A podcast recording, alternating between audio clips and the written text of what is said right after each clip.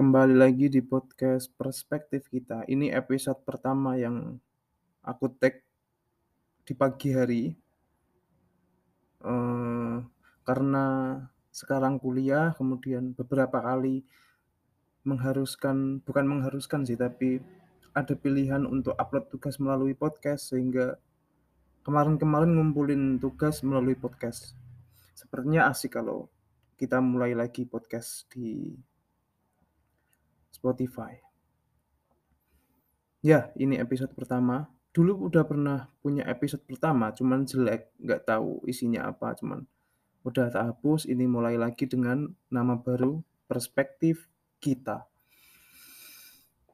Mmm, mau bercerita soal kehidupan baru setelah kuliah.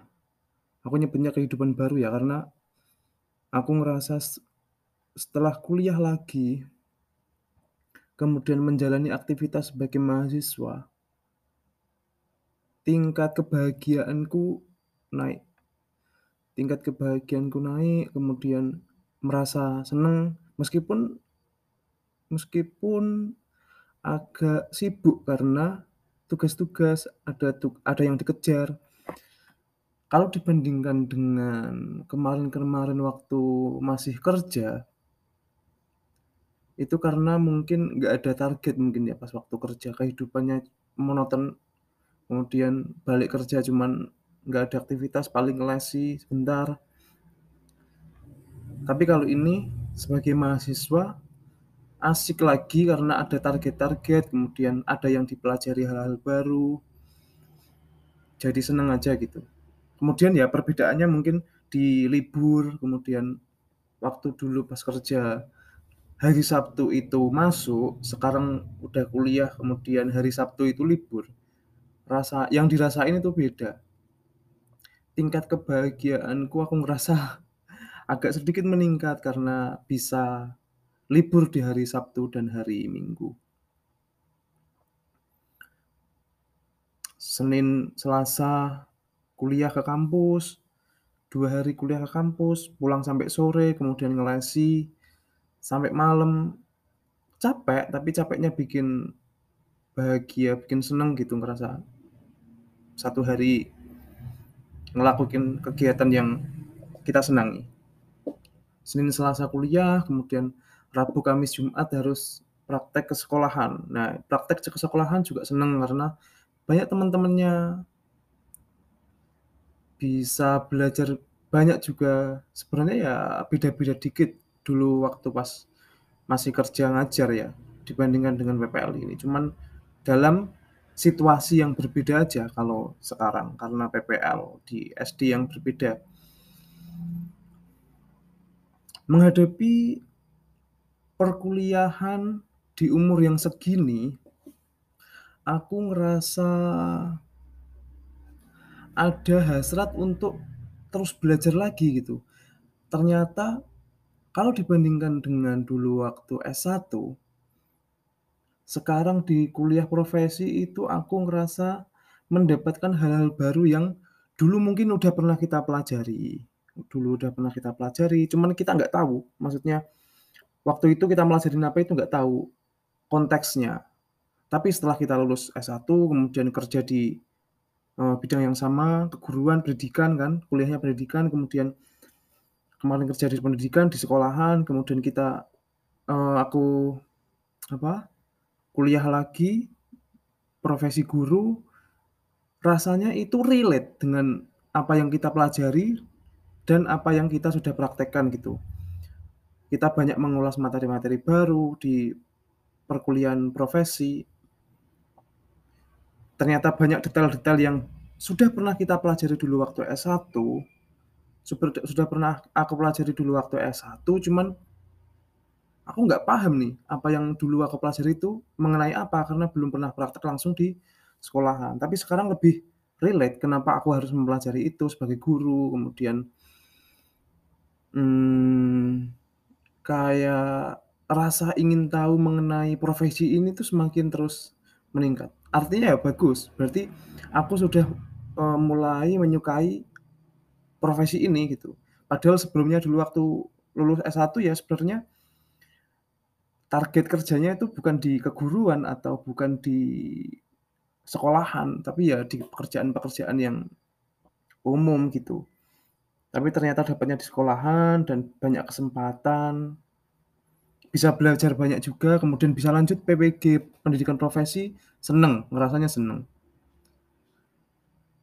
Mungkin nanti kalau ada kesempatan, setelah PPG, ada kesempatan S2, ada yang membiayai orang tua atau beasiswa, okelah untuk lanjut ke S2.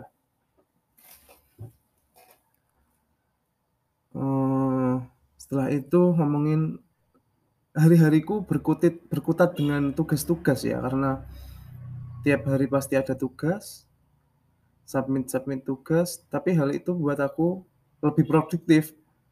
Kemudian karena udah nggak ada pekerjaan tetap, udah nggak ada pendapatan bulanan, sehingga mengharuskanku untuk terus berpikir gimana caranya dapetin uang di, eee, kegiatan-kegiatan lain atau kerjaan lain. Salah satunya ya sampai sekarang ya ngelesi itu. Ngelesi anak-anak SD ini membantu banget sih buat mendapatkan pundi-pundi rupiah untuk bertahan hidup di Semarang. Kemarin ada tabungan setelah kerja buat beli laptop, karena emang harus punya laptop, sebelumnya nggak punya laptop, akhirnya beli. Dan dipakai, sekaligus bisa nge-game juga, seneng akhirnya. Tiap hari tetap bisa nge-game kalau capek apa, kuliah, capek ngerjain tugas, bisa refresh dengan nge-game. Nggak tahu kenapa lebih produktif aja gitu, lebih senang dalam menjalaninya itu lebih seneng di kehidupan sekarang. Kemudian mau cerita soal kemarin ada pertemuan sama teman-teman makrablah istilahnya, pertemuan sama teman-teman, eee, waktu zaman SMA, kumpul lagi, ngumpulin lagi, buat kumpul-kumpul lagi.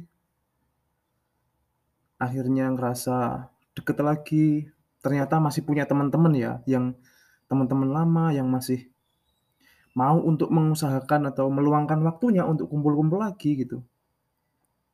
Seneng sih punya teman-teman mereka, teman-teman Mandua, Mandua Kudus. Beberapa ya masih yang masih ada yang di Semarang ya masih sekali-sekali masih main, cuman nggak sering karena ya kesibukan masing-masing, udah pada kerja, udah pada ada yang balik ke kota masing-masing. Tapi mereka mau untuk meluangkan waktunya gitu, untuk kumpul lagi, kumpul bareng, main bareng.